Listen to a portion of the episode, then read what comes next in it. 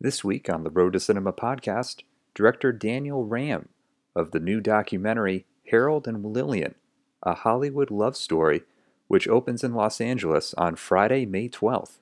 The documentary explores the creative and romantic relationship between Harold and Lillian Michelson.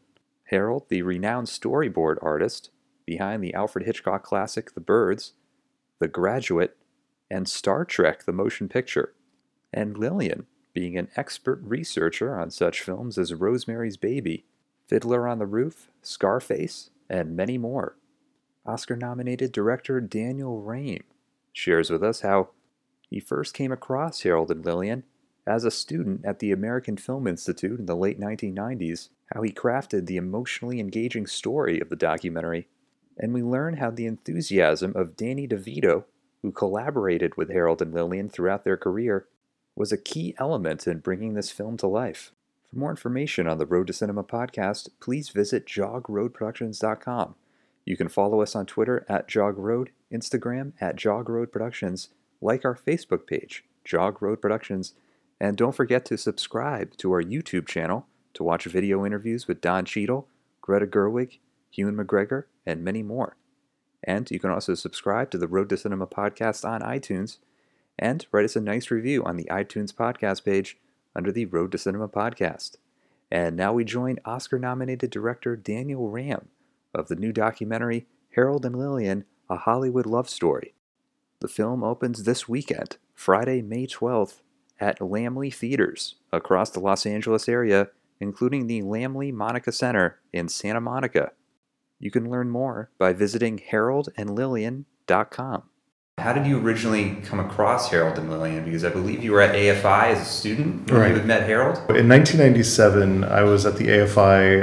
My professor there was Robert Boyle, who was Hitchcock's production designer and did the several Hitchcock classics, including North by Northwest, The Birds, Marnie, before that, Saboteur and Shadow of a Doubt. And he brought as a guest Harold Michelson, who was famous for doing the storyboards on The Birds and Marnie, and among many other films.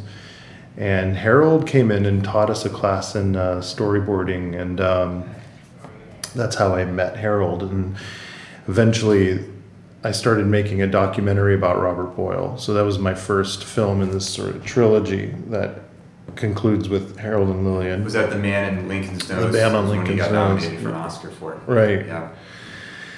And I sort of fell into this world. I mean, the way I got started making these films is that I would see people like grandmasters, like Harold and Bob, talking about how they work together and all these different techniques, and beyond just sort of like being in the presence of these two great people and being sort of, you know, fascinated about what they were talking about. I also was witnessing as a student this kind of amazing rapport, this friendship, this bond, this passion for filmmaking, and a kind of a way of a sort of a wisdom and a wit of way of seeing the world that sort of engaged my sort of curiosity. And I thought to myself, somebody's got to be filming these guys. It's not enough just about read about them in books. In person, they're so fucking cool, you know, and inspiring.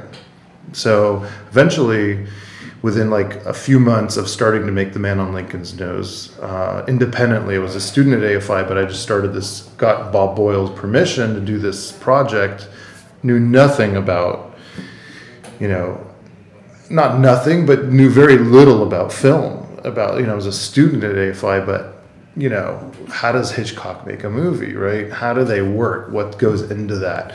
So we went back, as part of the filming, we went back on a trip when I say myself, Bob Boyle, Harold Michelson, and Lillian in 1998, went back to Bodega Bay, where they shot The Birds 37 years earlier. The process of making Harold and Lillian began in 2013, I started making Harold and Lillian, but in 1998, as part of filming the Robert Boyle documentary called The Man on Lincoln's Nose, I filmed 2 career-spanning interviews with Harold. And nothing with Lillian. I had no intention at that point of making a documentary about Lillian, nor did I. So at that point you thought, I'm going to film Harold, you know, dissect through his whole life, and maybe at some point there'll be a film out of this. Yes, no, actually. Yes and no. Why, what was my instinct to explore his whole life? I think part of it was the fact that in his bookshelf, in his office at DreamWorks, when I met him, and he was, gosh, 80-something years old, he had the storyboards for the 10 Commandments, The Graduate, The Birds, Cotton Club. And I was like, let's go into this. This is like, what a moment to be with Harold Michelson. I mean, this is, I'm 22, I'm a film star. I don't know what the hell's going on in terms of like how I can use this down the road. Or it's sort of a documentary filmmaking style where I'm just sort of documented a lot of people like Harold and continue to do so now for Filmstruck and Criterion Channel. And yeah, I read that you have a series coming out on Filmstruck soon. Right. What does that involve? That's sort of born out of my fascination for documenting and preserving the story of the, not just the unsung masters, but generally a lot of people that work behind, you know, cinematographers and production designers, and I'm going to broaden it out to other directors, etc. But telling the story that both intersects the personal and the intimate and the creative philosophies and the creative approach to making films. So these are short films. And I was just in Japan doing a piece on Ozu as well. Wow. So there's going to be all sorts of exploring all sorts of different filmmakers. Yeah. Well, to get back to Harold and Lillian, so at what point, you know, you had filmed Harold quite a bit. At what point were you thinking this relationship between the two of them could really be the foundation for something special? So basically in 2013, Lillian Michelson, who lives at the Motion Picture Home, and she's 88 or so, in 2013, she's a bit younger, but her health was waning. And I wanted to do something in the sort of, do a couple short films. Based on the material I had of Harold, I felt confident I can do something with Harold, especially, you know, I could do something with Harold that looked at an aspect of his work that I didn't fully understand, which is storyboarding. And by that, by understand, I mean, like, how do we kind of look at the storyboard art as a way of understanding film grammar and cinema literacy and Hitchcock's sort of method and approach to translating his vision into these images. But I felt like I learned more from looking, as I'm making this documentary, into The Graduate. But I'll get back to that in a minute. But what happened is I felt confident I could do something on Harold, but Lillian, that was like, you know, how do you visualize the story of a film researcher? And we came across this archival footage that was 5th generation unusable VHS cassettes that somebody had shot in 1992 of Lillian working at her research library. And I watched it and I thought it was really interesting footage, but it was completely unusable. There was no way I had big time code across it, 5th generation. It was just unwatchable. And my intention was to find that material, their masters if possible, interview Lillian and try to create another short, so 2 short films. But as I started to interview people that knew them and loved them and collaborated with them, it became very clear that they were inseparable, even though what they did supported each other and sort of fed into each other. They didn't always directly work together, but they fed off each other creatively. Yeah. You see that in the film. Yeah. When Harold was brainstorming about The Graduate, he was talking about it with Lillian and right. You know, trying to get ideas. Yeah, absolutely. And I mean, there must have been some really interesting pillow talk. Yeah. You know, I think some of the best work sometimes happens when you're not at work, you know?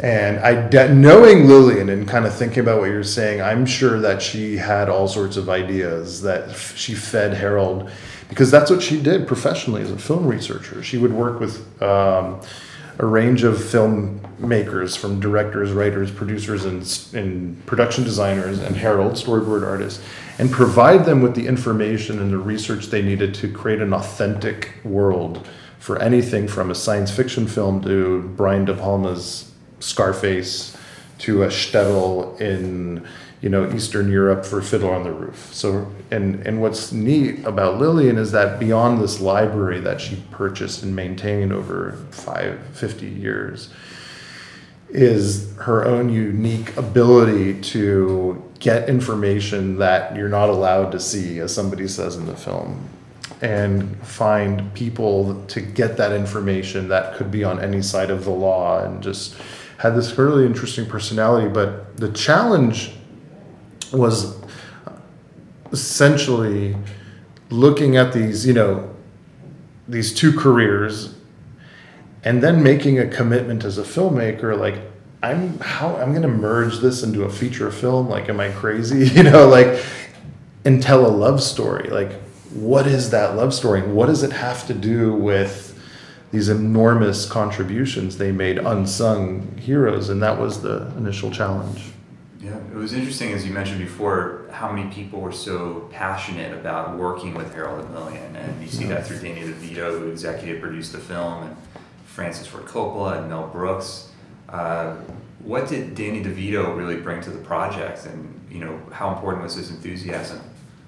Very important on a number of levels. So he was one of the first people I interviewed, and when he started to talk about and paint a picture for me about Harold and Lillian as a couple, I call them two peas in a pod, and praised their contributions to his own movies as a director, and talked about that working, their work, how they work together, and how he was able to also articulate firsthand how Harold and Lillian worked together, and that was so eye-opening. So my relationship, or his involvement with the film, began with an interview, and he was a close friend of theirs, and then they were sort of hanging out in the same circle of friends. And then when Danny DeVito started to direct films, like Throw Mama from the Train was his first film, he told me that the first person he would think of to be part of his very intimate team is Harold and Lillian. Later, when I had a rough cut of the film, it was great because Danny was very open to helping young filmmakers. Invited me to screen the film with his editor, and we watched the film beat by beat and kind of broke it down, and it was like a master class. It was really, really wonderful. Is that Lindsay Klingman? That's right. Yeah, I interviewed her last year. She's great! Phenomenal. Yeah, she is phenomenal. Editor. Yeah. So she edited his films. She was one of the editors on One Flew Over the Cuckoo's Nest. And the Milos Forman film that Danny executive produced called Man on the Moon, right? Oh, yeah, the Andy Kaufman. Yeah. So that was a kick, hanging out with those two guys. Because I read that you had a 5-hour cut where you just basically assembled everything in a linear structure. That's right. So from that 5-hour cut, was that really just your foundation to really figure out what the core of the story would be? Yeah, so that's right. So that's like about a year before I showed Danny the rough cut. Okay. I about a year into this 2-year process, was about halfway into the editing process when I still wasn't clear on the direction the story's going, because initially, as I said, I started off with this kind of an idea to do 2 short films that celebrate Harold and Lillian at some kind of evening event, just to make sure that we don't just remember Harold as the little name in a Hitchcock book under the storyboard, Yeah. So who was this guy? Who's this guy that anyone who's into Hitchcock sees these storyboards in these books? But beyond that, who is this guy? So I wanted to do something, and again, as I mentioned, I was very curious to understand through making the film what the film grammar is that goes into the storyboard process. And so one of the techniques that I advocate when I teach documentary filmmaking as well, and I'm glad I took my own advice, is to do this process of assembling in chronological order all of the interviews that I shot so far. So I would assemble a 5-hour cut No graphics, no music, no embellishments, just like this is the raw footage that... Actually, this part of the technique that I'm referring to comes out of something I read about the working method of Renoir. Jean Renoir. Where is it? I think this is Renoir and not Fellini. I think this is Renoir, where he would have a table reading of his script, but he would demand that the actors don't act, they don't perform, they just read kind of very dry as possible, so that he can really, then you really get a sense of where and how the story's working without the embellishment and without the sort of crutches, basically, of music and graphics and everything else. So what surprised me was Lillian Michelson. Watching this 5-hour cut, I said I left this 5-hour cut, had to rethink my whole movie, because Lillian, who was 88 and I'd been filming at the Motion Picture Home, was the surprise, because I had the deepest emotional response was to her. It wasn't the intellectual or the creative work or the Hollywood material. It was more about, this is a woman who is so funny and articulate and witty and fascinating and amazing on camera. Just her, the way, you know, and she's this is material born out of the most camera shy person I ever met in my life, both her and Harold, which speaks to the fact they didn't ever want the spotlight as well. And so the interview process became just me and her in a room with my HD camera, kind of like as discreet as possible, using natural light to engage her in a conversation. And watching this 5-hour assembly cut, I thought, man, this is Lillian's inner story is where it's at. Like, there's something really amazing here about this woman who was an orphan, and she went kind of a self-made woman and kind of had this kind of amazing life experience, life journey, and how she sort of developed into this self-made woman and overcame all these challenges, and then meeting Harold and, you know, the challenges of having a successful marriage, when the act of love, the act or the experience of giving and receiving love is challenging, and raising 3 kids, an autistic child. And what made it possible to turn it into a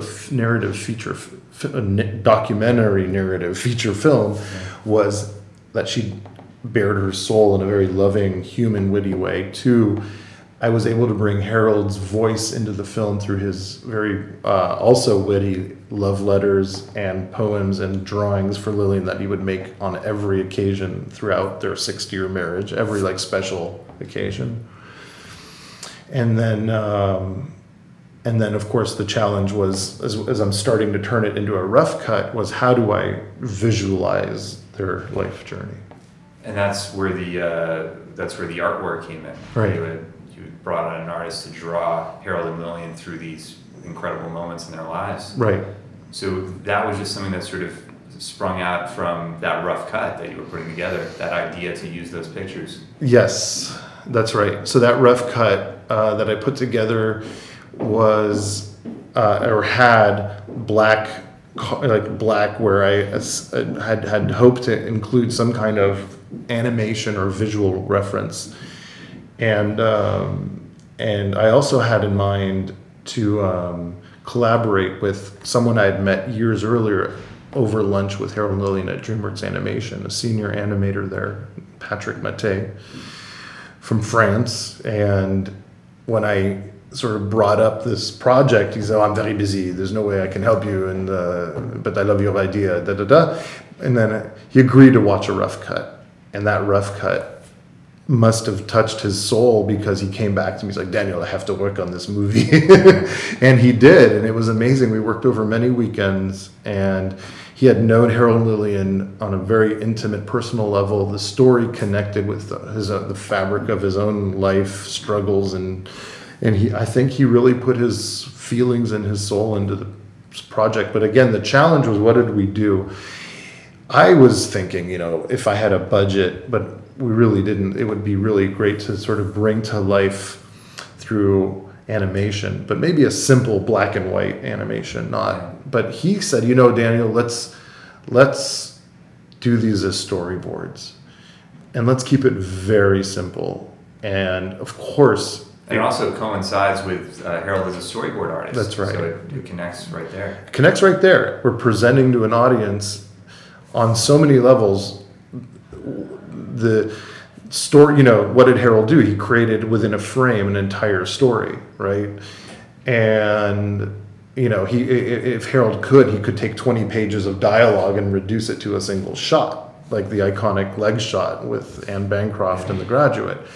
But, that's what we did. We created these storyboard-esque illustrations that, you know, take us through the journey of their life.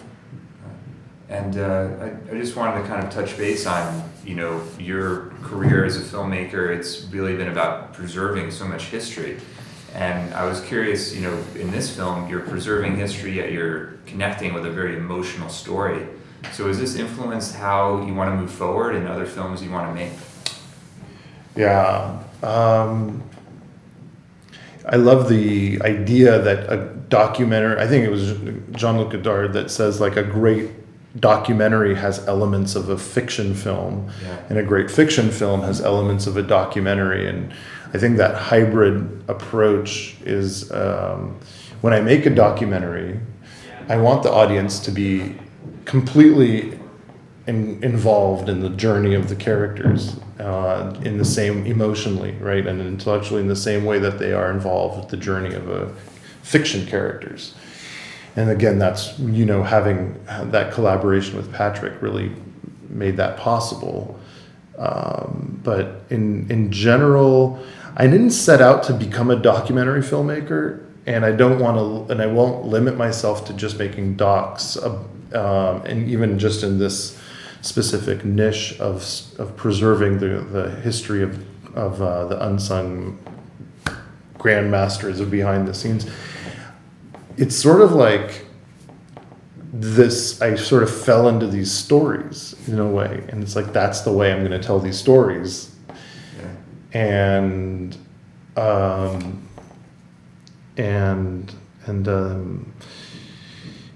being said, I think that the tension that I'm interested in these docs is not just the creativity and the careers, so to speak,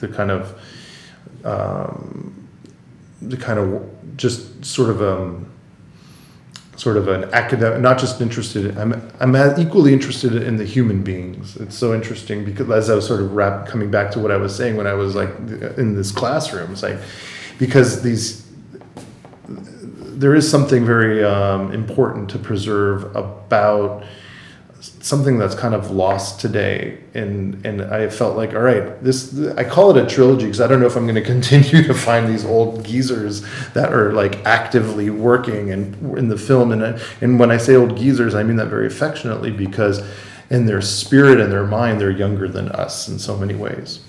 Yeah, it's interesting because what Harold and Lillian have done, it doesn't really exist today in the same form. No, that's a really good point. And I think that's the case. I don't think that you can find a working relationship between a director and like a researcher, a storyboard artist, a cinematographer. I mean, I would say maybe Alfonso Cuarón, you know, who's I think one of the more exciting and amazing and fascinating filmmakers working today. I imagine he has a very intimate team. And so he might be working that way, but definitely not in the studio system. And how can everybody check out the film?